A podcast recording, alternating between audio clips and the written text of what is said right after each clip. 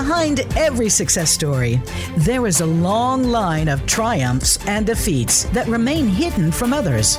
These stories get condensed into journeys that minimize the struggle and wrap up with a happy ending. But we know that's not how life works. That's where From the Ashes with Mark Azoulay comes in. On today's show, you'll hear honest conversations about the challenges that Mark's guest faced and how they overcame adversity. Now, here is your host, Mark Azoulay.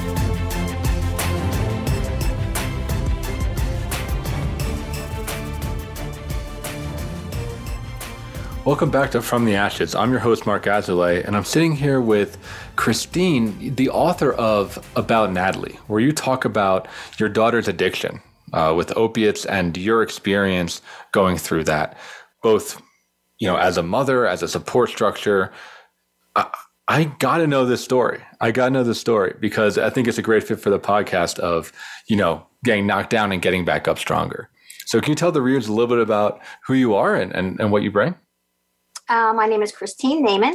I am the author of About Natalie, a daughter's addiction, a mother's love, finding their way back to each other. And uh, the story is about, um, I guess it's about Natalie, but it's just as much about me. Um, but it is uh, a mother's journey uh, trying to, um, well, trying to help her daughter with the struggle of addiction. I guess you know, as moms, uh, as kids suffer, moms suffer too. So um, we struggle together. Yeah, can you say a little bit about what uh, Natalie was like as a little girl to paint the picture, kind of before this all happened? Sure, with pleasure. I mean, Natalie. Um, well, you, you know, I mean, I know I'm biased, but Natalie uh, was a fantastic little girl. She was full of life. She was inquisitive. She was um, so bright and so, um, she was such a challenge, but she was full of energy. She was, um, she was full of life and um, a little bit of a daredevil. And um, she was actually, she, she was fun. She was a fun little girl. Yeah. So when did things start to change a little bit? When did you notice that she was suffering and struggling? Well, I you know I I look back on that and I've been asked that question so many times. I I, I think about that and you know it's hard to answer, but I know that um, she always struggled a little bit socially. Um, you know, early elementary school, later elementary school, uh, you know, a little bit middle school. But I always thought that she was you know holding up pretty well under it. And i i thought a lot of it was just you know the the kid world and stuff like that. I think that she did have some um you know she had had a little bit of mental health challenges you know going through those younger years. But um to say that she was struggling i think it was probably early um like it was 12 13 um, I, you know, she started to withdraw a little bit. She started to, um, uh, the friends changed a little bit and um, maybe a little bit secretive, uh, you know, those sorts of things. Um, kind of dumbly, I uh, chalk that all up to um, independence and just growing up and growing away a little bit. Um, I think looking back now, I think I was wrong. Yeah, what do you think it actually was? Well, I think she was starting to dabble very young um, in things that she shouldn't have been experimenting with. And, you know, I actually, I always say very young, and then I kind of have to correct myself because, you know, they, I guess I've, I've read and researched enough that um, people who suffer from addiction often experiment, you know, 12, 13, 14. And, you know, as a mom, you're not thinking, um, along those lines always at those ages. But um, she probably was unfortunately right on target with experimenting with um, first um, with pills. She was, um, without me knowing it, she was taking pills from her uh, grandfather's um, grandparents' medicine cabinet. My my father, her grandfather, had passed away, so there were pills there, and they were unattended and um, definitely a lesson to be learned there. But they were um, they were there, they were unattended, and she was taking them a little at a time. Yeah, and it sounds like that was that was a secret from you, right? Like you had no idea knowing that that was happening. Oh gosh, um, yeah. I mean, uh, you know, embarrassed to say, I had no idea. I had no idea at all. And um, she was, uh, you know, I mean, she's 12 or 13. You don't follow them into the bathroom and you don't think about it. And I didn't know the pills were there in the first place. So, you know, who knew to watch them? But again, another lesson learned clean out the medicine cabinet and, you know, um, take care of those things. But um, no, I didn't know. I, I didn't know. And, um, you know, I look back on it now, I think she was um, self medicating from such a very early age mm-hmm trying to feel different than she was she was feeling. Yeah, you were saying she was having difficulty in schools. Can you elaborate on that? Like, was it bullying or trouble fitting in, or? Yeah, it was definitely it was bullying. It was trouble fitting in. Um, she was always very very strong academically, so she kind of had that all figured out. But um, you know, she was an amazing little girl. She was bright. She was quirky, and you know, um, she you know put you know her heart and everything she put her heart out there and she put everything she had into everything she was doing. And i think she just was met with um you know some rejection from peers and those sorts of things. And um I, I, I think that it you know she kept a lot of it inside. She hid a lot of it. And um what i saw on the outside um, i don't think definitely matched what level she was feeling on the inside. Mm-hmm. Right. So she was shutting down and kind of suppressing things, it sounds like, and using the pills to bury it. Right. Definitely. She wanted to. Um, she told me, you know, years later, she said, I wanted, you know, to forget. I wanted to not feel bad. I wanted to not feel bad about myself. I mean, I think kids at that age, especially, I mean, I always said to her, you know, why, why wouldn't you tell me? Why, you know, why wouldn't you just say, you know, this is happening and, uh, you know, I, I, feel so, so bad about it. And um, her answer really, um, really touched me. She said, well, I, you know, a lot of, I know a lot of times at ages like that, when somebody treats them bad, they feel like somehow they're being treated the way they deserve to be treated. They feel like, you know, if they, you know, say I'm stupid or ugly or whatever monstrous things they say, I, you know, maybe they wouldn't say that if I wasn't, if it wasn't somehow a little bit true. So I think that was part.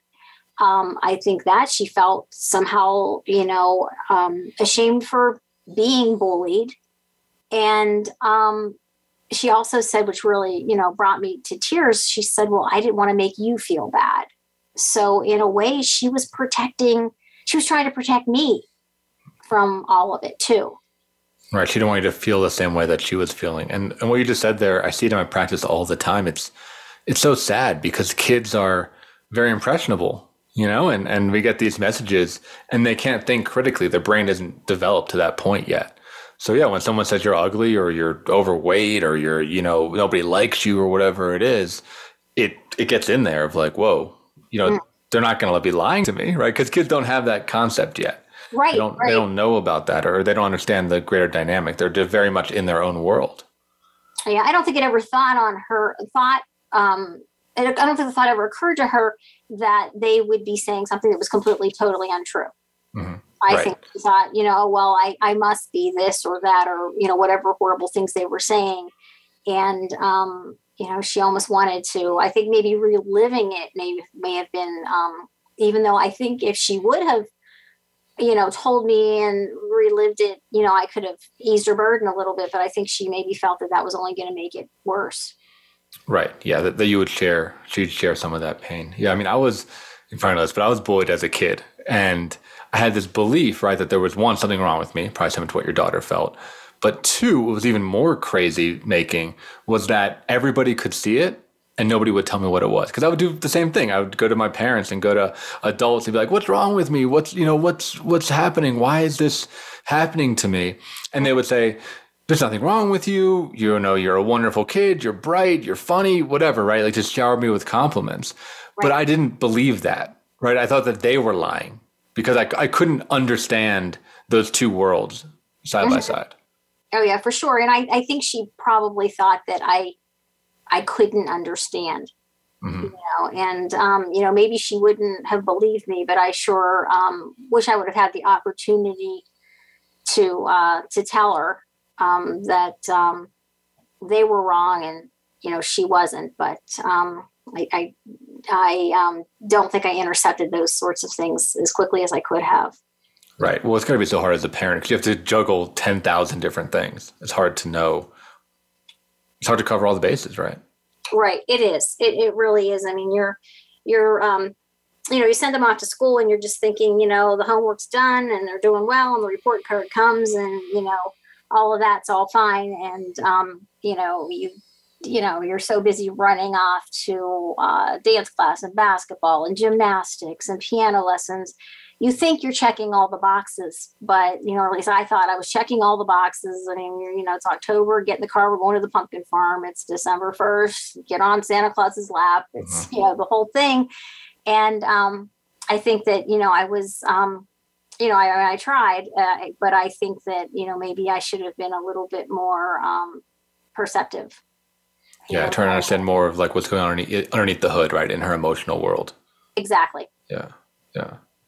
So bringing back to the story, right? So she starts self medicating. She's taking, you know, her grandfather's pills. What happens after that?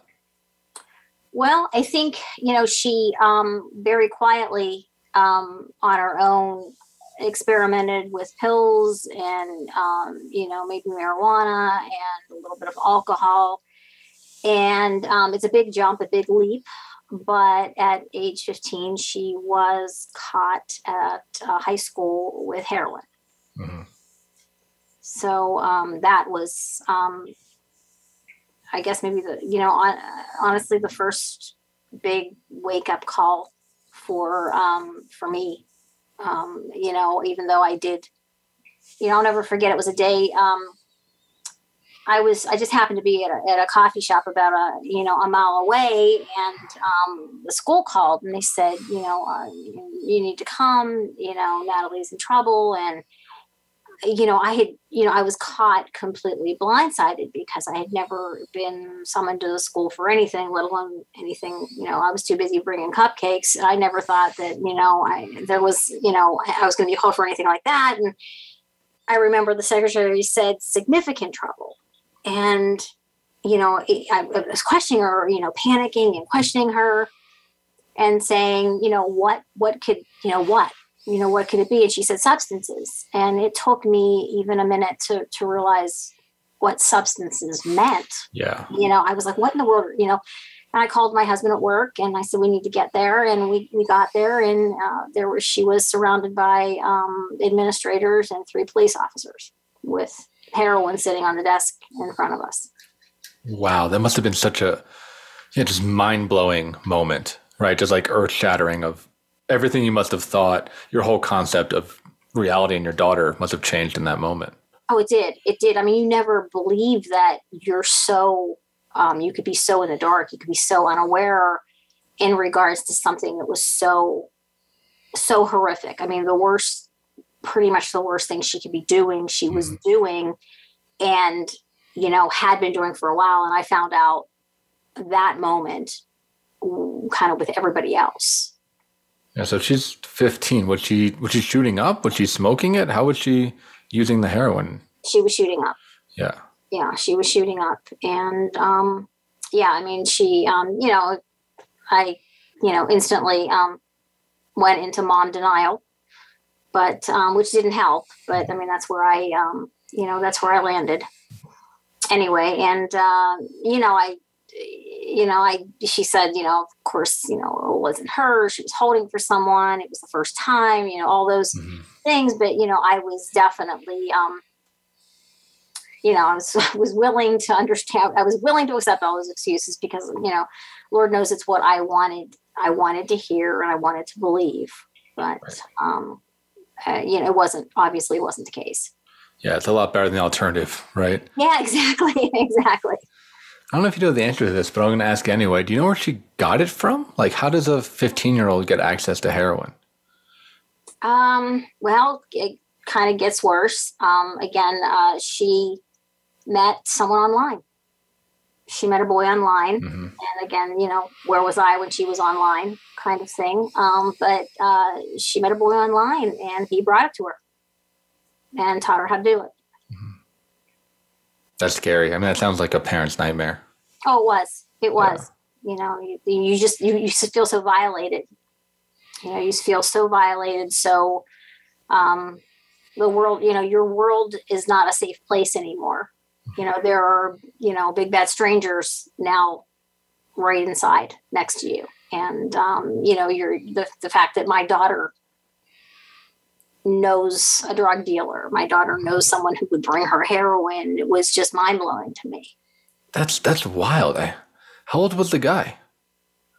Uh, I think he was 17, 18. Oh, so still really young. Yeah, in, in my mind, it's an older person, which I don't know if that makes it better or worse. But Yeah. just yeah. to I- yeah to give heroin to a 15 year old girl, it's just I can't imagine what kind of person that would be. Right. Exactly. Exactly. You know. Um, well, the story is powerful, and we're going to keep it rolling. We're going to move into our commercial break now.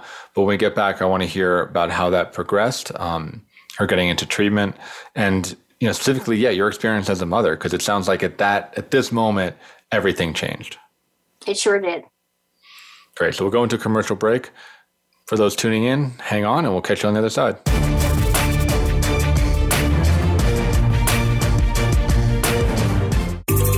Out what's happening on the Voice America Talk Radio Network by keeping up with us on Twitter. You can find us at Voice America TRN. In Mark's work with high performers and business owners, it is becoming increasingly clear to him that their biggest obstacle to success is themselves. They are experts in their field, but are dragged down by their anxiety, poor time management, inability to focus, or self sabotage.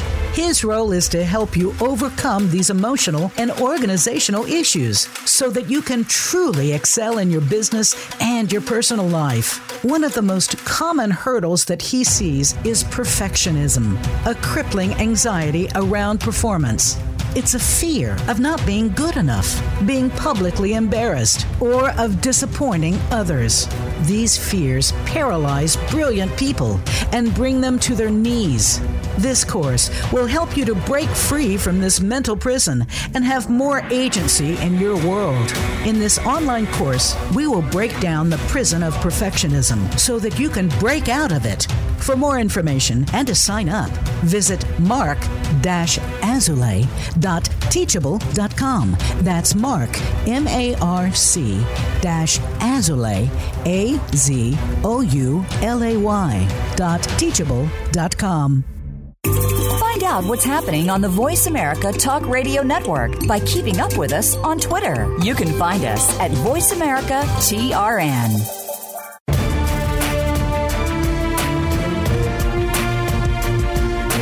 Listening to From the Ashes with Mark Azoulay. To reach the show today, please call 1 888 346 9141. That's 1 888 346 9141. Or send an email to podcast at mark azoulay.com. Now, back to From the Ashes. Welcome back. We're sitting here talking about addiction and specifically a 15 year old using heroin. And it's, it's, it's, it's hard. It's hard to hear. So you, you told this story, Christine, about coming into the administrator's office and seeing, you know, your daughter Natalie, the bag of heroin, right? Cops, administrators. What did you do next? Like, what do you, what do you do with a child that has that? You know you don't you know you freeze. I mean you don't you don't know what to do. I mean i you know we we did what we had to do at the school. They explained that she was um uh suspended. They would have a meeting in 10 days and figure out you know what what the next steps were what they were going to do with her. And um you know before you know it you've got the the police well it's heroin so it's you know, it has to be addressed legally. Right. Very illegal. You know, so all of a sudden you have legal problems. You've got a daughter who's suspended from school. And, you know, I, you know, you're, it's a good question that you ask because I'll never forget. Um, when we were walking out of the building, we were walking to the car. I mean, I, I just didn't know. I mean, I didn't know what to do. I mean, I felt like I was putting, I mean, she was my daughter. And, but I felt, you know, my God, I don't know her. I, you know, I don't know anything anymore. Mm-hmm. I'm not sure of anything.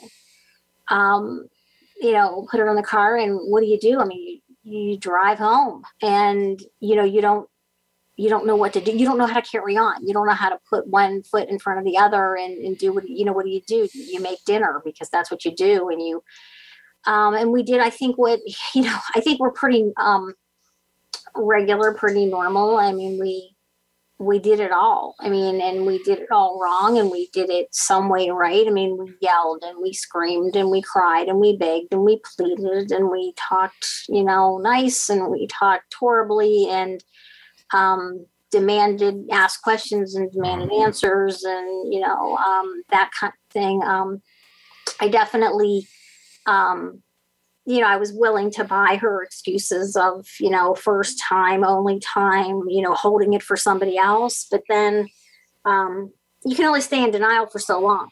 And, and then, you know, you're watching and you're, you know, you're hyper vigilant.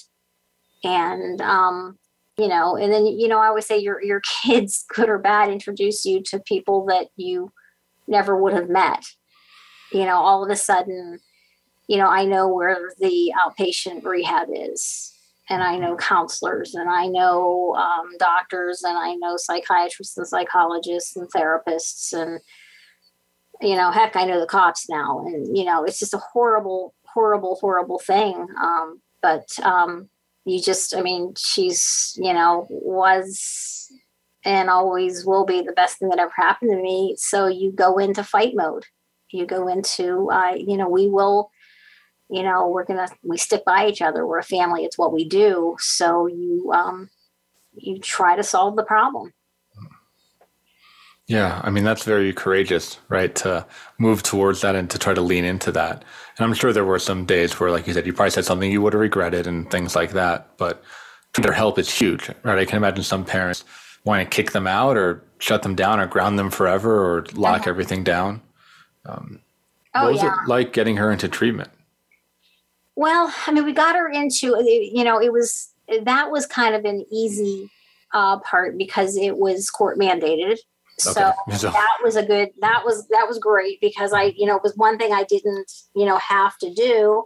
So, um, but, you know, like I said, you're surrounded by people that you, um, you know, a world that you was very foreign to me. I mean, I really didn't know. I was so naive and I was so uneducated and I just didn't know anything about drugs. I didn't know anything about any sort of substances. I didn't know anything about alcohol. So it was a whole uh, different world for me to know how to navigate. And, um, you know, it's, it's hard. I mean, you're, um, you're, you're trying, you're learning as you go and that's very very very very difficult and you know i'm learning about my daughter and i'm learning about all of these horrible things all at the same time but you know we got her into um, outpatient treatment. And um, you know she just she went and she did what she needed to do and she performed um, admirably. And she you know just just said what she needed to say and did what she needed to do. And it was all for nothing because she just she knew what to say. She knew what what they wanted her to say. Right. she knew what yeah. they wanted her to do and um she did it. She completed it. She you know got a i don't know a certificate or a, something that, that that satisfied the school and satisfied the police and um you know satisfied me. And um it was you know, it was all for nothing because it it it, it didn't mean anything because um, she just basically played along until um, it was over. And then they were over, and everybody tied it up into a nice little bow and said, "Oh, look, she's fixed. Problem solved." Right, and that's so common, especially with young adults. Right, they know how to they know how to play. They know how to follow the rules. And they know how to say what they need to say. Right. So, right. so did she relapse after that? Did she go back to using?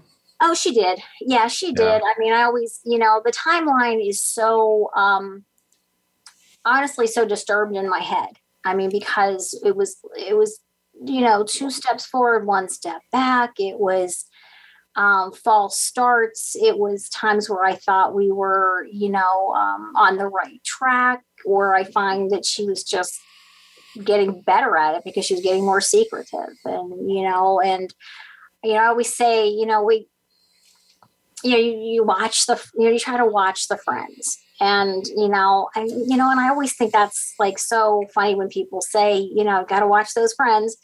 Well, you know, I mean, they don't come with you know, drug dealer, drug user tattooed on their head. Right. I mean, you know, yeah. I, I, never forget. It was like it was a it was around the holidays, and she brought a boy home, and um, I mean, he had a you know a sweater vest on, and you know khakis, and I was like, oh my gosh, this is yes, this this you know good influence. Here we go. You know, you know, turning it around. She's making better choices. I mean, he looked like a little lawyer and it was perfect. And, you know, I mean, I think it was three days later, he was caught with like, you know, uh, piles and piles of heroin in his trunk. So, I mean, at that point, I wanted to just throw my hands up and say, I just can't tell the good guys from the bad guys. You know, I don't know. I, I can't figure it. I can't figure any of this out and I certainly can't figure out, you know, um, who's uh, who, who are the good guys and who are the bad guys. Yeah, for sure, right? Because it's not that simple. You know, I mean, I work in the field of addiction, and it can touch anyone and everybody. Right. But I, you know, from someone outside of it, I can understand how it'd be confusing because you know the media portrays drug addicts looking a particular way, right? Drug dealers looking a particular way, but substance use is different. So it sounds like that was a big wake up call to be like, whoa, even like the the preppy kid you know, or the or, or the good kid has exactly. this too. I mean, I'll never forget him. He came in, shook my hand, hello, Mrs. Naman, how are you? And I was like, oh, I, I you know, I fell right into it. I, I sucked it all up and said, oh, this is great. Um, and then obviously, you know, um, you know, he was another another supplier, but um, I, I think about what you, you know, what you just said about, you know, uh, you know, you don't know who the good guys and bad guys are. You can't tell by looking at them because you said, you know, the the media portrays the movies and all of that portray them as you know you know who the bad guy is but you know i always tell um, other parents when they ask me um, you know don't be surprised if your child never looks like a drug addict to you mm-hmm. because um, natalie never did I mean, I think that maybe you know, um, she it, it, though at her worst, she she looked like a drug addict to um, other people. Other people saw her more clearly um, than I did, but you know, she you know, she always looked like my daughter. She always looked like my little girl. She always looked like you know, she may look like Natalie, who's a little tired with bloodshot eyes. She may look like Natalie, who's a little sleepy with glassy eyes. She may look like she's having a bad day. She may look like she's gotten a little thin, but you know, she just never looked, you know, like um, she never looked like the movies, I guess. She just always looked like my daughter. So, um, you know, I mean, I guess you only see what you want to see sometimes. And I was definitely guilty of that. But, um, you know, I, you, you just, it's, it's hard to know sometimes. For sure, right? I mean, because you have that mother's love and you want to see her in the best possible light. And I think it's hard. I think it's hard to see what's happening from inside of the system. Right. Right. From inside of the family unit. It's really difficult. Mm-hmm. There's so much history there. Right. Right. You know, it's always uh, when we would go to, um, you know, a few of the meetings and, um, you know, the therapist would ask a very, um, like poignant, but like invasive question and it was like you know wow like how did he know that like yeah, why would he ask that we're really good at that you, yeah you know and, I, and i'm like you know what is you know is this guy at my house bugged because you know they're saying things like um, our spoons missing. And I'm like, how would he know our spoons are missing? And then, you know, he explains what spoons are used for and this and that. And, you know, and I'm thinking, yeah, I'm setting the table and, you know, we're out of spoons. And I'm thinking, oh my gosh, you know, who would have thought that would be a sign of anything other than, you know, I mean, you know, telling me that they're eating cereal and ice cream in their rooms and they're under the bed or something but where are my spoons those are you know and so those sorts of things um you know is are are these things missing are you stumbling upon these kinds of things mm-hmm. that stuff you know um it's good to have that all pointed out to you when you're unaware yeah for sure right and you know us in the addictions field it's like we see this story unfortunately so many times that we can start to pick out the patterns of it mm-hmm but like you said, for you, it sounds like really your first encounter with addiction. So it's all new, all out of nowhere. Right. And, you know, and they're always um, out of desperation. I mean, Natalie uses that term all the time when she talks about, you know, um, some of the things that she did, you know, and that she regrets, but some of the things that were, you know, clearly very wrong um, things to do. I mean, you know, stealing money from me, stealing jewelry from me, um, you know, just lying and, you know, all of it. Um, but she always says, you know, when you're that desperate, when you're that desperate to um, basically stay alive, you'll do anything. Mm-hmm. And, um, you know, there's a whole list of things I think that you think that your child will never do or never do to you. So you don't see them coming. And until you're you know you look back and it's it's heartbreaking and it's heartbreaking it was you know for natalie it was heartbreaking for both of us because you know how many times did we sit and cry and you know she's saying you know you know i'm crying because you know she felt so desperate and did it and she's crying because she felt so desperate to do it so it was um but uh, we were very much you find out you're typical you feel you're so unique but um we were very typical in a lot of things that we um, were going through. Yeah, well, and that's the thing. I mean, the, the dope sickness is is crazy. I mean, that's one of the. I mean, there's a lot of bad things about heroin, but that's certainly one of the bad ones. Is that it makes people do crazy things, right, and do anything right. to get high, right? The whole right. life just becomes okay. When's the next fix? And it doesn't matter what they're going to do in order to get there. So yeah, stealing. Oh, yeah. I mean, everything, right? Oh yeah, definitely. I mean, Natalie always says, you know, I was, you know, I was trying to survive. I was trying to live. Yeah. And um, you know, and she says just, you know, waking up every day, planning how I'm gonna get it, how I'm gonna yeah. get it, who I'm gonna get it from, how it means it was a full-time job, who I'm gonna get it from, how I'm gonna pay for it. And um, you know and then you only solve the problem for that very brief period of time until you have to go back around and i have to find out somebody to get it from again and um, how do i pay for it how do i get there how do i you know it just every day is the same the same journey the same nightmare over and over again yeah yeah i mean it's a really great way of putting it and it sounds like you had a pretty significant physical addiction to it as well dependency right, right. yeah where that can be her whole thought process, her whole life. Mm-hmm. Yeah, it was the only thing she could, um, only thing she could think of. Yeah. Well, we're going to start to move into our next commercial break here. And when we come back, I want to hear more about her recovery, you know, about how she, you know, got better. I heard she's clean now. Um, yeah. And what your relationship is like with her now and, and what that last part of that arc was. Okay, great. So if you're listening and you find this to be helpful, if you, I mean, God forbid you are, but if you are going through something similar, um, sharing it with friends, passing it around, uh, checking out the book uh, about Natalie can be really helpful just to kind of get more of these stories told I mean, get some more light on these situations. So thanks so much for tuning in so far, and we will see you on the other side of the commercial break.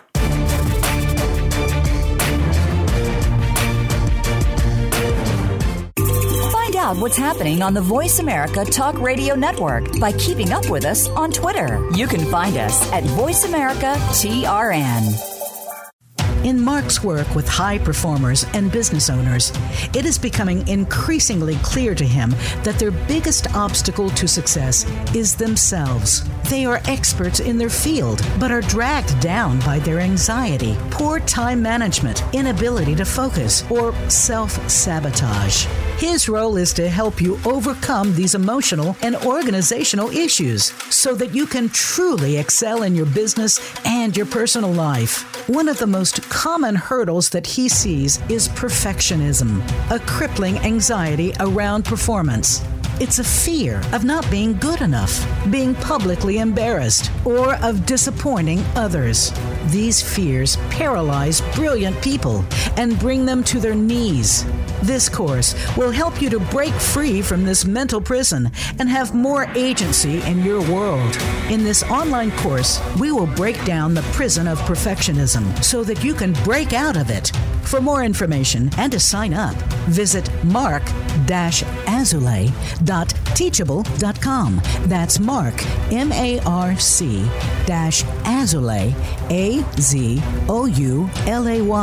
dot. Find out what's happening on the Voice America Talk Radio Network by keeping up with us on Twitter. You can find us at Voice America TRN.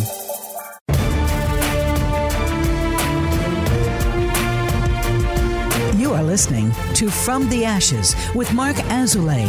To reach the show today, please call 1 888 346 9141. That's 1 888 346 9141. Or send an email to podcast at mark azulay.com. Now, back to From the Ashes. Welcome back. I'm your host, Marc Azoulay, and I'm sitting here with Christine Naman and the author of About Natalie.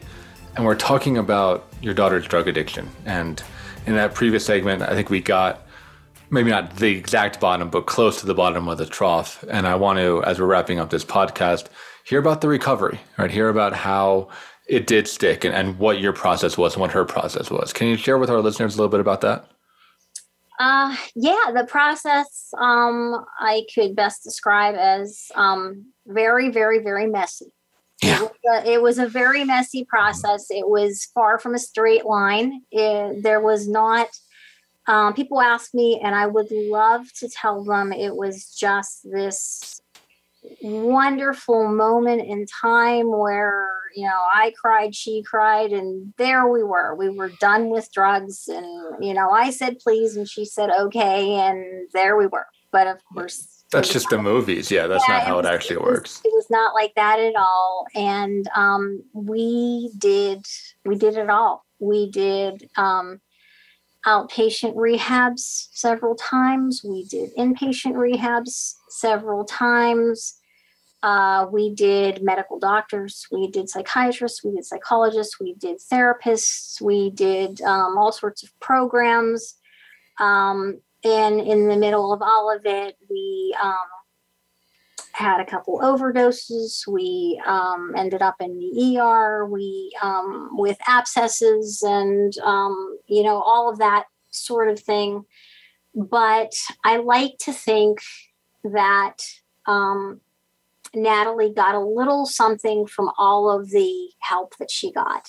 I mean, I have to say uh, this, and I always try to weave this into every um, talk or interview I do. I, I am so grateful and feel so blessed that I, you know, we haven't met anybody through this long uh, 10 year journey that hasn't had their heart in the right place, who hasn't been there because they were really trying to to help me help my daughter trying to help um, people who were struggling from addiction and i think in their own way they all helped i think they um, she took something from all of them even though it didn't seem so at the time. I always um, would say to my kids when um, they were little i'll say it now you can hear it later but i'm going to say it. And i think that when Natalie finally got to a point where um, you know they always talk about rock bottom rock bottom well you know i mean my rock i hit my rock bottom like you know when we were walking out of the principal's office day one yeah. day one i'm like okay i'm done i give up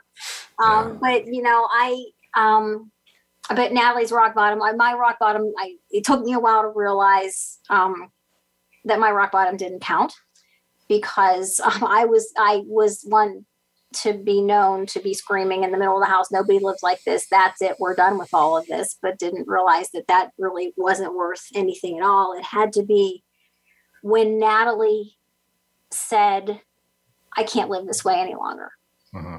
and i'll never forget you know we were in the backyard and we were at a very low point and i said honey you know I was trying to be motivating and I said, you know, you've got to think about goals, you've got to think about your future, you've got to think about your life and the things that you want and you're not going to have a future if you continue to do what you're doing.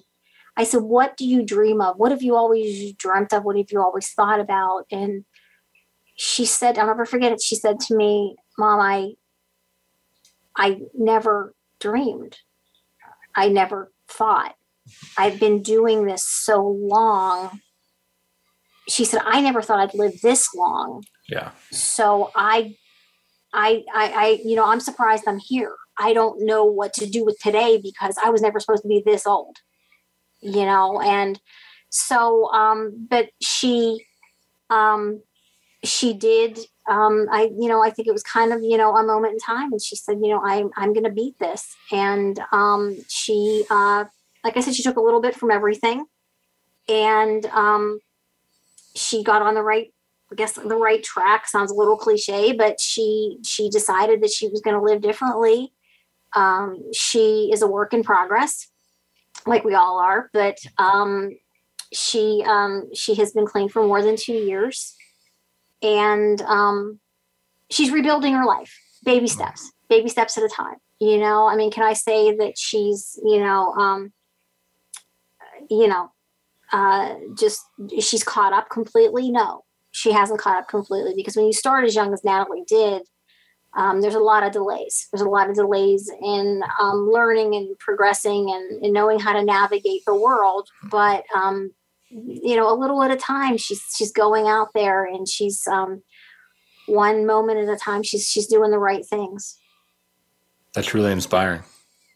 Yeah, she's um I mean, she's my hero because I, I can only imagine what the strength that she has inside to um, to to to do what she's doing. Um, because I know it's a it's a it's a battle every day. It's a struggle every day. But um, you know, to see her so um, determined and um, and actually doing it and um, you know there's so many things that you have to rebuild. You have to rebuild you know all of your you know the trust and the relationships within the family. And then you have to you know jump back on and try to get back in school and hold jobs. And um, there's a lot of lot of be rebuilding to do but she's she's doing it a little at a time. Yeah. And and where are you with it? With your trust with her or your own emotional journey through this? Well um again i always um you know, I never thought, um, I encourage people, I encourage moms and dads and loved ones. Um, people told me a lot, you know, Christine, you should, you should get a little bit of help. You should get a little support. And I was like, oh gosh, that's just, that's ridiculous. But I'm, you know, I, well, what help would I need? I don't, I don't need any help. I'm just fine. And as soon as I fixed my daughter, you know, we'll go on and do that and we'll be happy again and it'll all be perfect. Um, until then, I probably hit my own little rock bottom. And then I said, you know what, I um, am starting to to be, you know, uh, I'm suffering a lot too, and I'm starting to be not quite so, you know, well myself. And then I reached out for help, and um, so um, and of course, it's you know the help helped, and um, even though I was sure it wouldn't. Um, so, uh, you know, I'm kind of a work in progress too. Um, as far as trust goes, um, you know, every day, uh, you know, a little, a little bit better, a, you know, a little bit better. But you know, I kind of, um, I'm, I'm a little hyper vigilant, and not for the reasons that you um, think I would be. Not because I don't want my jewelry disappearing again, and not because I don't want my debit card disappearing again, but because I want to be on it a little bit faster. God forbid there's a God forbid. I want to be there for her to help catch her before she completely falls, intercept her. I want to be the support that I want to be her biggest cheerleader and I want to be her biggest support um, if she falters or she needs me. So, um, you know, we're a team though. We are, um, we're, we're a team. Yeah. And you want to catch it early. I think that's really admirable. For sure. So I'm curious, what inspired you to write the book, and to take this story and to go public with it? Well, um, what inspired me to write the book was the pain, the pain that I felt. Um, you know, I, you know, found out my daughter was an addict, and instantly I felt embarrassed. I felt ashamed. I felt isolated. I felt so desperately broken and alone.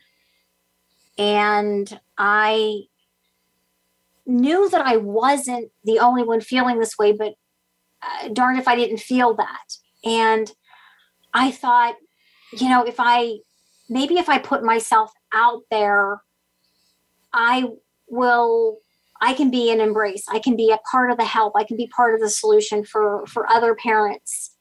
I wanted to um, tell them, you know, you're not alone, and um, you know, which is not unfortunate, but you know, it's it's an epidemic.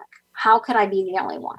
You know, I'm not obviously, you know, logically, I'm not the only one, and you know, you feel how you hear how um, people. And another reason I wrote the book is, you know, you hear how people talk about addicts. You hear how people talk about addicts' families. You know, um, the addicts, you know, they're, you know, they're portrayed monsters and their family. Well, there's something wrong there. They all did something wrong that, you know, we all did right. The stigma is so severe sometimes. And I thought, well, maybe if people got to know us, if they got to know me, if they got to know my daughter, my amazing daughter, if they got to know to see that you know we're just regular people who um, you know fell into a very unfortunate disease. Maybe i could beat down some of that stigma. So the reason i wrote the book was to to beat down that stigma and then part of um, to reach out and provide some hope and some comfort to um, other people going through the same journey yeah, I'm curious. Has that happened? Has have readers reached out to you, or have you met people at you know book events or conferences or anything?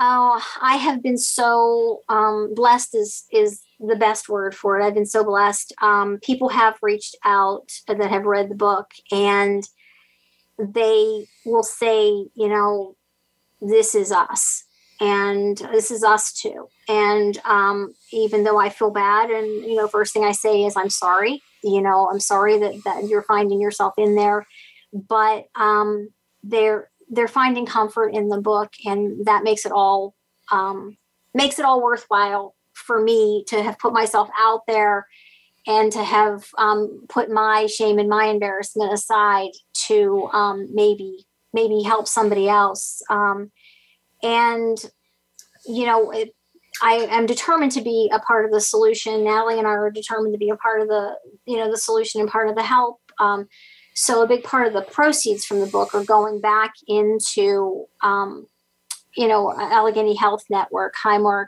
um, uh, resources for addiction and mental health issues, because um, you know we're just too blessed not to give back, and that's our way of um, that's our way of trying trying to do it. I mean, if we can, you know, um, God willing, we'll be able to help in a big way, but we'll help any way we can. Yeah. So the book has a humanitarian mission too. For sure. Yeah. For sure. As we're moving towards the end here, maybe you have this, maybe you don't. Is there like a a statement that you wish you had heard early on in this journey? If there's somebody listening that is relating to what you're saying, what do you wish you had heard um, they do recover. I think that's the statement because you don't hear that often enough. Um, you you just don't hear that often enough. You, um, uh, people are, you know, you, are more likely to hear the story about the one who succumbed, the one who um, didn't make it.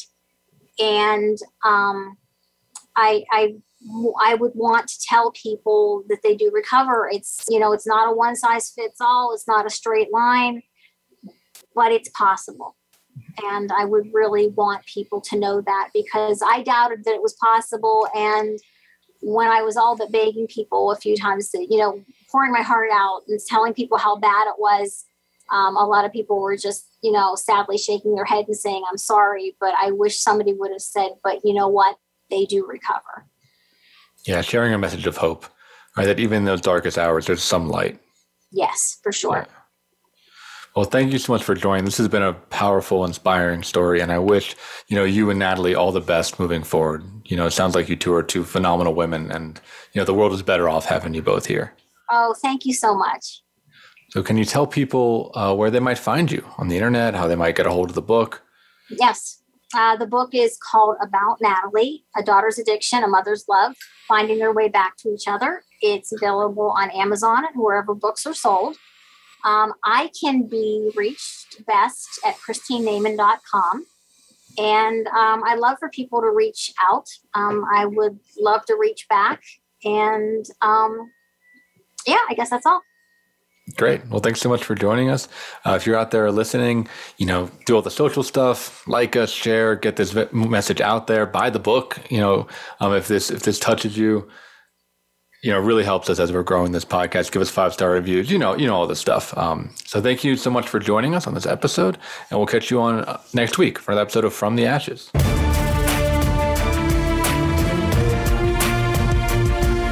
Thank you for joining host Marc Azoulay on From the Ashes. Be sure to tune in again live next Friday at 2 p.m. Eastern Time and 11 a.m. Pacific Time on the Voice America Empowerment Channel or subscribe on your favorite podcast platform. Meet triumph and defeat and treat those two imposters the same.